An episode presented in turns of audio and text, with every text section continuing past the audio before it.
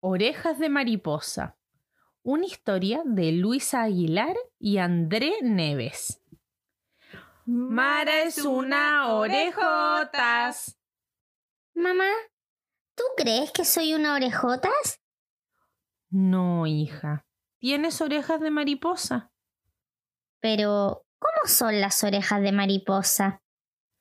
Pues son orejas que revolotean sobre la cabeza y pintan de colores las cosas feas.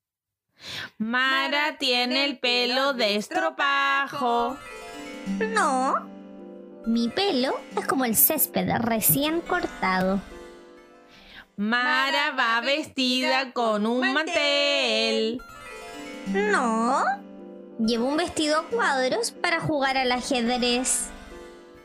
Mara tiene un calcetín roto. No. Lo que ocurre es que tengo un dedo curioso.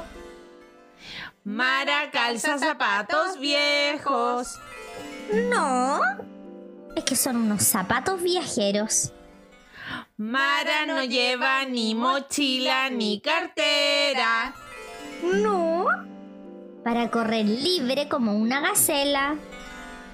Mara siempre lee libros usados.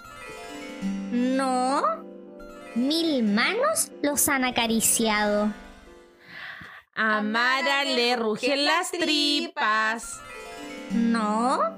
Es que tengo una orquesta en la barriga. Mara es una larguirucha. No. De puntillas puedo abrazar la luna. Mara es una orejotas. ¿O nos vas a decir que son orejas de mariposa? Solo son orejas grandes.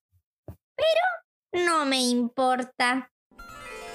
Un ratoncito iba por un arado y este cuentecito ya se ha acabado.